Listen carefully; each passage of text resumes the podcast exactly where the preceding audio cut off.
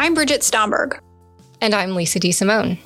And this is Taxes for the Masses. Today's episode is on the deductibility of executive compensation. Internal Revenue Code Section 162M governs the deductibility of executive compensation. Starting in 1993, publicly traded companies could secure a tax deduction for all executive compensation that was based on company performance, plus another $1 million. That all changed with the passage of the Tax Cuts and Jobs Act in 2017, when Congress limited the entire deduction to $1 million annually for each covered executive. Today's episode discusses the history of 162M and highlights academic evidence on the ability of tax policy to influence executive compensation.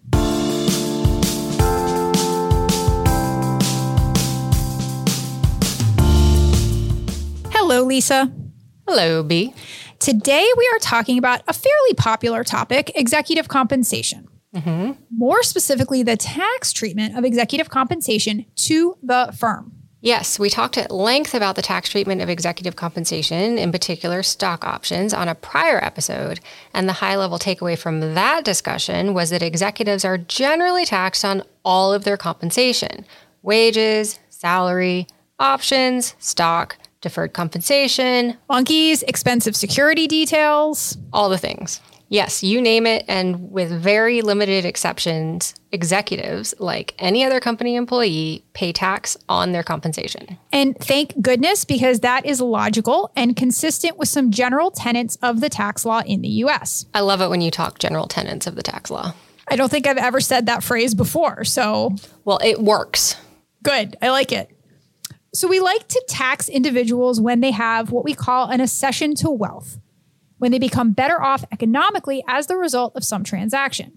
And Congress likes to cast a wide net when it comes to what is considered taxable income. Good old Code Section 61 says gross income includes all income from whatever source derived, including compensation for services. I don't know why I went British there, but I did. I don't know either, but it's also working for you. Perhaps not too surprisingly, Congress casts a net that is not so wide when it comes to tax deductions. So, whereas any item of income is taxable unless Congress says it's not, pretty much nothing is deductible unless Congress says it is. And when it comes to businesses, the mother of all code sections is Section 162, which allows a deduction for ordinary and necessary expenses paid or incurred to carry on a trade or a business, including a quote, reasonable allowance for salaries or other compensation. And now you know I love it when you talk in quotes. I do. So, what does quote reasonable mean when it comes to executive compensation? Well, by enacting Code Section 162M, Congress essentially decided reasonable meant $1 million, or as Austin Powers calls it, $1 million. Yeah, baby. Don't think I've ever heard you say that phrase before. Yes. The provision, which became effective in 1993, was meant to coordinate with new executive compensation disclosure rules issued by the Securities Exchange Commission to improve governance and transparency of executive comp at public companies. The provision was intended to address concerns that executives were setting their own excessive pay with no shareholder input. So, Congress disallowed a corporation's deduction for compensation to executives in excess of 1 million per year with some exceptions. Absolutely, because if I learned nothing else from Jesse Boyles, my tax professor at the University of Florida, code sections like to start with a general rule followed by exceptions to the rule, and if you're really lucky, exceptions to the exception. Mm-hmm. The old 162M had exceptions for privately held corporations, compensation paid to anyone other than the top five officers, performance based compensation, and commissions. So let's look at each of those exceptions in turn. Deal. The first exception for privately held corporations makes sense only because the tax laws were trying to conform to a SEC disclosure requirement for publicly traded companies. Otherwise, it seems to me we should generally not have a different set of tax rules for private versus public companies. Second, the decision to restrict the applicability of the law to the top five executive officers was also an artifact of the overlap with SEC disclosure rules. When enacted, 162M applied to the CEO plus the four highest paid officers other than the CEO, whose compensation was required to be disclosed under SEC rules. The last exceptions were for qualified performance based pay and commissions. To be qualified, the compensation had to be linked to non discretionary, objective performance goals determined by an independent compensation committee, disclosed to shareholders, and approved by a majority shareholder vote. Before paying the compensation, the independent committee had to certify that these performance goals were indeed met. And you just listed off a lot of hoops to jump through. Yep. And they seem pretty closely tied to the objectives of trying to make executive pay based on company performance and also subject to shareholder approval. Yep, I agree. Now, one thing to emphasize is that a company was not required to jump through these hoops. It could pay the CEO $1 billion for doing absolutely nothing if it wanted to. Congress couldn't do anything to prevent that. All Congress could do was take away the associated tax benefit of compensation above and beyond $1 million that did not meet those hoops for the performance based exception. Side note if any company is looking for a CEO to do nothing for $1 billion a year, I am available. As am I. Contact us. We'll we'll work. We'll both work for the. We'll $1 split billion. it. Total, We'll that's split what I'm yeah. saying. We, we're completely reasonable human beings here. Come on. So you're exactly right. Companies could have continued to pay executives as much as they wanted to. And we have evidence that some companies did, in fact, forego tax benefits by paying their executives non deductible compensation.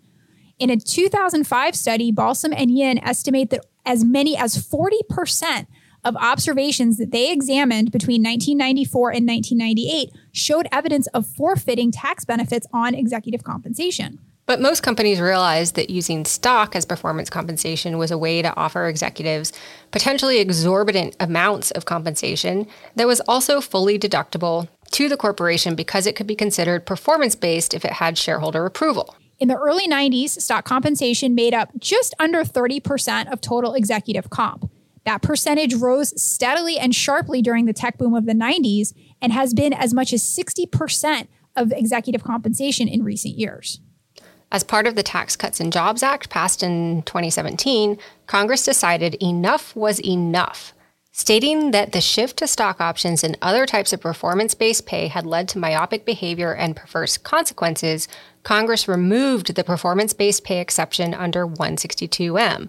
And what this effectively did was cap the annual deduction for executive pay at $1 million per executive. Okay, hold on a second. Yeah. In 1993, we were worried that executive pay was too large and not performance based. Yeah. So we implemented a performance based requirement for deductions over $1 million. Yes.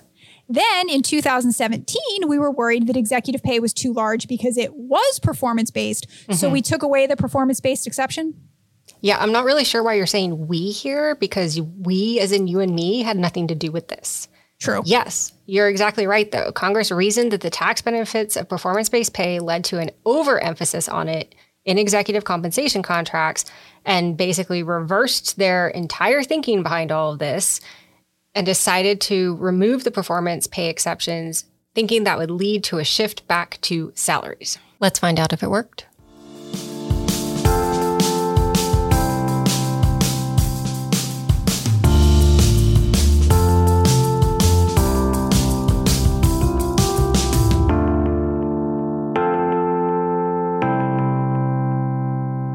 Today, we're joined by Dr. Charles McClure, an assistant professor of accounting at the University of Chicago's Booth School of Business. Charlie received a PhD in accounting from Stanford in 2018 and researches capital markets, governance, including executive compensation, and financial reporting with a focus on how accounting standards affect firm performance. All right. So, Charlie, welcome. Hi, great to be here. Good to have you. So, Charlie, what made you think of this idea? Sort of, what was the genesis? And talk a little bit about about what we do, what our research question is, and why you thought it might be important. You know, I have an interest in executive compensation. And so thinking about the policy implication of can you actually use tax policy to induce these what some people would think is, you know, is really positive changes within companies. You know, the paper that we wrote is looking at okay, if you remove this uh, exception so that you now put you know salary and performance based compensation on a level playing field because prior to that firms would be you know, would have this incentive to boost the performance pay relative to salary because it was tax deductible above a million dollars. And so if you, you know, kind of eliminated this exception, would firms actually respond to that or would they just view this as a cost of doing business in this new regime? We don't find much of anything happening in this paper. So I like the way that you said level the playing field because when you look at the House report, you know, the committee said that we think that this tax favored status that we've been given to performance based compensation since 1993 has led to some distortions. So we're going to take that tax benefit away and see if that magically fixes what they call, quote, perverse consequences resulting from the focus of executives and businesses on quarterly results rather than the long term success of the company. The idea there being we know we often give CEOs quarterly earnings targets to meet to get that performance based pay. And so, you know, maybe we've induced, maybe the tax law has induced a little bit of myopia that we'd like to get rid of. It is interesting, though, I guess, that, that Congress um, thinks that tax law has such a big impact on corporations. We reviewed the literature and it's pretty mixed. Firework finds some effects in some places, but across the board, there isn't this big smoking gun that this exception actually led to this huge increase. Um, but that's the way Congress has interpreted it. And so the, the fix is to change the law. Exactly. And so, Charlie, since you are interested in executive comp, Lisa and I have touched on this a bit in prior episodes, but can you talk about some of the non tax reasons why companies like performance based pay, particularly stock options and restricted stock, stock based compensation, other than tax reasons? Why would a company award lots of that to their executives? Well, I think if you read a lot of the proxy statements, uh, companies will say that they give performance based pay because um, it allows executives to share in the upside. So you align the incentives of what the executives have with the shareholders. So if the stock price goes up, the executive gets paid out. And if the stock price doesn't go up, the options end up being worthless. You know, that the stock based pay is going to go down. And so that's the big reason. But there's also other reasons for why it might be useful. You know, on, on one hand, if you give a stock options, which is really big in tech world, you know, it's cashless. And so one of the big benefits is that you're not having to expend a lot of cash to pay these executives because they do make a lot of money. Rather, you're giving them, you know, pieces of the pie. You're just going to dilute shareholders in the long term, but not actually have to use your cash. And in certain industries and in certain firms, uh, that ability can be particularly valuable. So, Lisa, I think you're exactly right that this could be an example of Congress thinking that maybe this part of their job, setting the tax law, is a little bit more important, a little bit more influential than it actually is in reality. So, that's what we were looking at with this paper. And to, to be very specific, we weren't, this was kind of a unique paper because we weren't testing our own hypothesis. We weren't really predicting something one way or another. Our objective was to test Congress's success in achieving their stated goal of shifting executive compensation away from performance based pay, particularly stock, and back to more fixed pay and salary. One thing that's a little bit difficult uh, as researchers, though, is um, if we have a hypothesis for compensation going up or compensation going down, um, there are pretty clear um, protocols around how we go about testing that and what level of confidence we have that a result is yes, it went up in this case, uh, given that we have uh, basically no results anywhere, and we can talk more about that, um, it, it becomes pretty difficult to to to try to convince people that there really is no result there, given the way we typically set up our test in using the scientific method. Yeah, and I think that's always a challenge when you have a null result paper, right? Because you're testing two things simultaneously. You're testing, you know, is the economic forces not really there? And is your data good enough to actually be able to test that? You have this dual hypothesis problem. So, one thing that was actually nice for us uh, in this uh, situation was that Congress's intention should have produced a very specific pattern of results. So, they called for a shift away from performance based compensation. So, we should have seen cash bonuses and stock compensation decline. And when you do that, when you take risky compensation away from an executive, you should have to compensate them less overall. So we should have seen three things. We should have seen a reduction in performance pay, an increase in salary, and then a decrease in total compensation. So that was one thing that was sort of nice about um, our setting and allowed us to kind of help circumvent some of these challenges that Lisa's talking about. Um, because it turns out that we actually did see some statistically significant effects in the wrong direction. So let's talk a little bit about what our exact tests were. Yeah, so one of the nice things that we do in our paper is the rule came into effect for firms that began their tax years starting on January 1st, 2018. But obviously, firms can elect when their fiscal years occur. And so what we did is we tried to exploit that, that variation that firms have to compare firms for which their fiscal year 2018 was affected by the TCJA to firms that had fiscal years of 2018 um, that weren't affected because maybe they started in, on December 1st of 2017.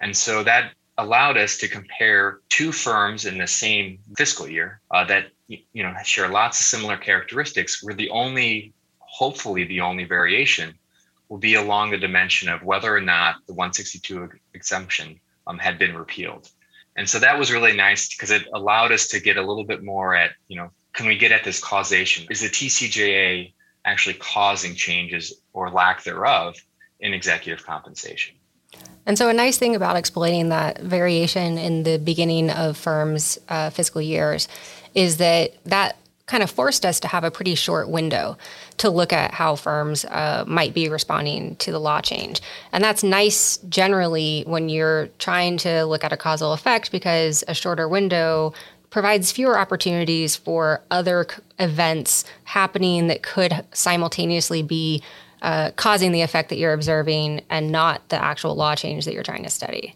Um, but there's a downside to that short window as well. Yeah, that's right. So, as you might imagine, it might take a little bit of time for firms to actually make changes in response to the TCJA. And the other little tricky thing is that Congress loves acronyms and grandfathering provisions.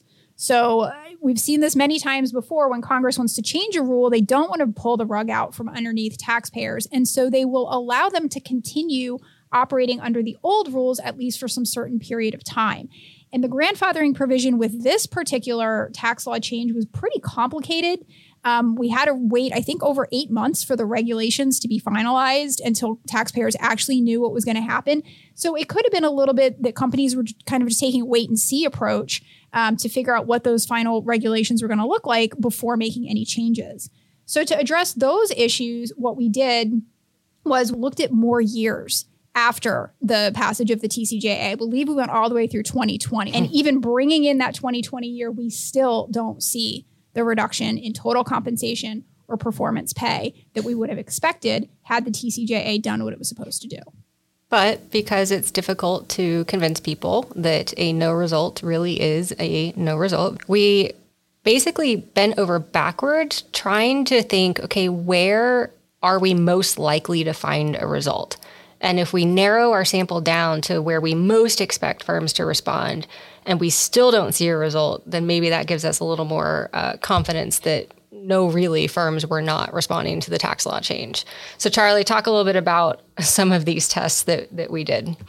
Yes, in the first place we looked was new CEOs, right? These new CEOs that come into office in 2018, by definition, are going to have new contracts. And even when we look at these new CEOs, we don't find an effect. The other uh, set of firms that we looked at where we might be able to find something are financially constrained firms. So these are firms that maybe they're not doing particularly well. And so they'd like to save on their taxes by uh, cutting executive pay, shifting more towards salary and fixed pay um, to avoid, you know, having to give these big, big uh, payouts for performance-based pay.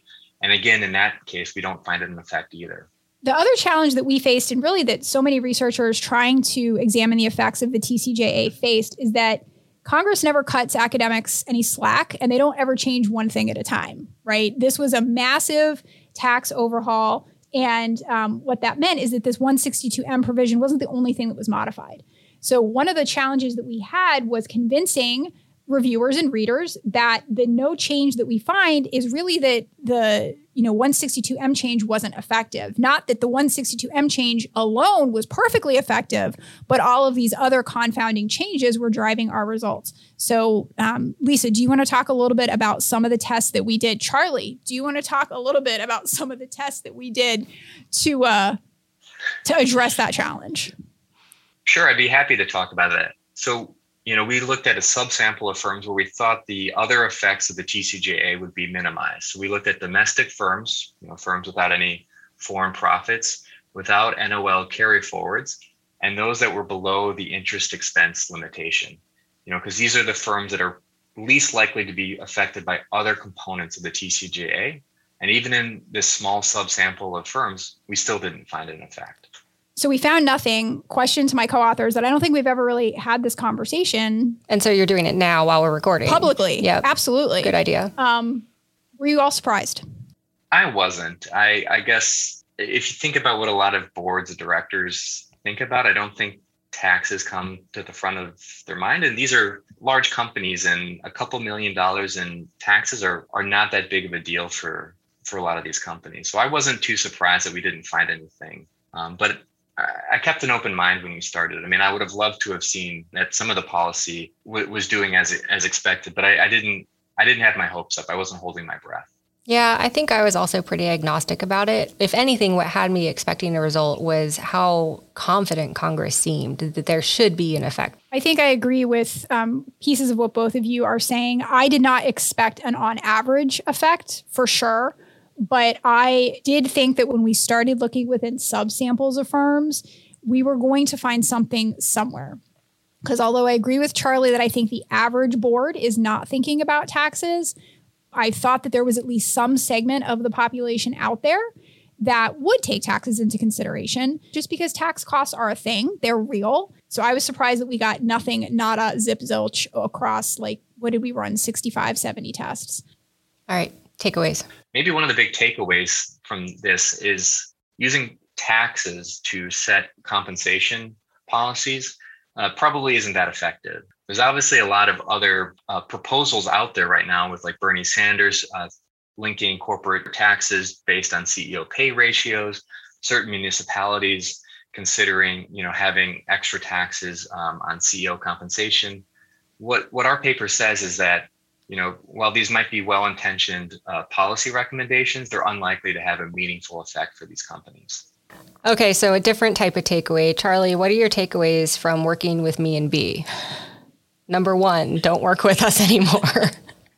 no, I, I, I enjoyed, I, I really enjoyed working with with both of you, and I, I learned a we'll lot. We'll have you on the podcast again. You don't have to butter us up. to be honest, the, the check no. is in the mail. yeah. No, it, it was really it was really great to, to work with both of you. I mean, because I think we each had our own our own skills that we could bring to the table, and I thought there were some nice complementarities uh, across the three of us. So I enjoyed working with you guys, and I hope that we'd be able to to do so again in the future. I'm confident that this is not the last dumb thing Congress will attempt to do to executive compensation. So I, I, I, too am hopeful that we will have uh, future opportunities for collaboration.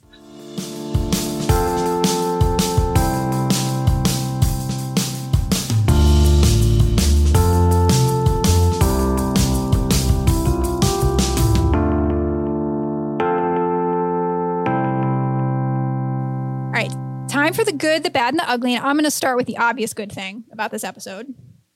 Okay. Charlie. Charlie.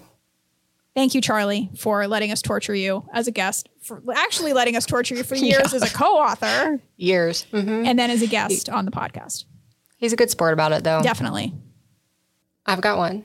Um, the old rules based on SEC disclosure requirements, meaning they only applied to publicly traded companies. Um, that that didn't seem like the best. I didn't I don't I don't like the old rules. So changing them was probably a good idea. Okay, so to the bad, Batman. Bring it. All right, so I'm going to say something bad here and I think that that is the inconsistency, the inconsistency in the tax policy. So again, learning about the Mm-hmm. reason behind the old rules that we didn't have enough performance pay, so we're going to incentivize it. And now we have too much performance pay, so we're going to disincentivize it. All I could think of was the dinner party episode of The Office with Michael talking about getting a vasectomy and then having the vasectomy flip flop, flip flop, flip flop, snip snap, snip snap, snip snap. That's that's how I feel about executive compensation, the taxation of executive compensation. It's just that it, the the original 162M exception they put in place worked too well. They were too good at their job. Congress just like nailed it. If right? I had a dollar for every time someone claimed Congress was too good at their job, I'd still be standing in front of the vending machine without my animal crackers. Shall we turn to the ugly? Yeah, let's turn to the ugly. Let's do it. I mean, the ugly is It's not something that you and I love to say, although we've said it before. It's that you can't always use tax policy to fix things. It just doesn't always work. I 100% agree with that. And I'm going to push it a step further and say that this is an area where I think we can see that tax policy is not super effective yet. Mm. And yet, politicians and policymakers seem to want to keep doubling down on this notion that it's going to be. So, how would you fix things? You know, I think it's a struggle, but the way I'm starting to think about these excise taxes, like we are seeing in the city of Portland and in San Francisco, like Bernie Sanders has put out uh, as ideas before, I'm almost thinking of it like a sin tax. Like paying your executive a lot is now a sin. It's a legal behavior that we're trying to discourage. Mm. And we know that sin taxes don't tend to work all that well, right? We're trying to curb excessive CEO pay. Income inequality is becoming a big issue. Absolutely. Maybe instead of trying to put pressure at the top, we need to do something to elevate the bottom. Maybe Congress could try some non tax policy to raise minimum wages, to raise that pay that we're giving to the median worker. Maybe that would be a more effective way to curb income inequality and really just to make sure that people have a standard of living. How, how would you fix it? So here's here's a question for you. Put put inequality aside for a second what is so wrong with paying CEOs a market price? I personally don't think there is anything wrong with it. I do get upset about inequality. You can fix that at either end. And I think the politicians especially a lot of the Democrats always want to focus on changing what's happening at the upper end. Yeah. We can leave the high paid executives alone, let them get the wage that the market says they quote unquote deserve, and spend our time focusing on more impactful strategies that can help the lower end of the distribution. But we can use tax policy. We can tax people at the higher end. The trick is you'd have to then use those tax revenues to reallocate towards people at the low end. And that's the piece that I think is missing from this whole conversation by Congress of 162M they've focused on taxing the upper end to try to change how much they're paid. Mm-hmm. If we don't care about how much they're paid and all we care about inequality, that's the wrong thing to focus on. Mm-hmm. Absolutely. Well said. Thank you.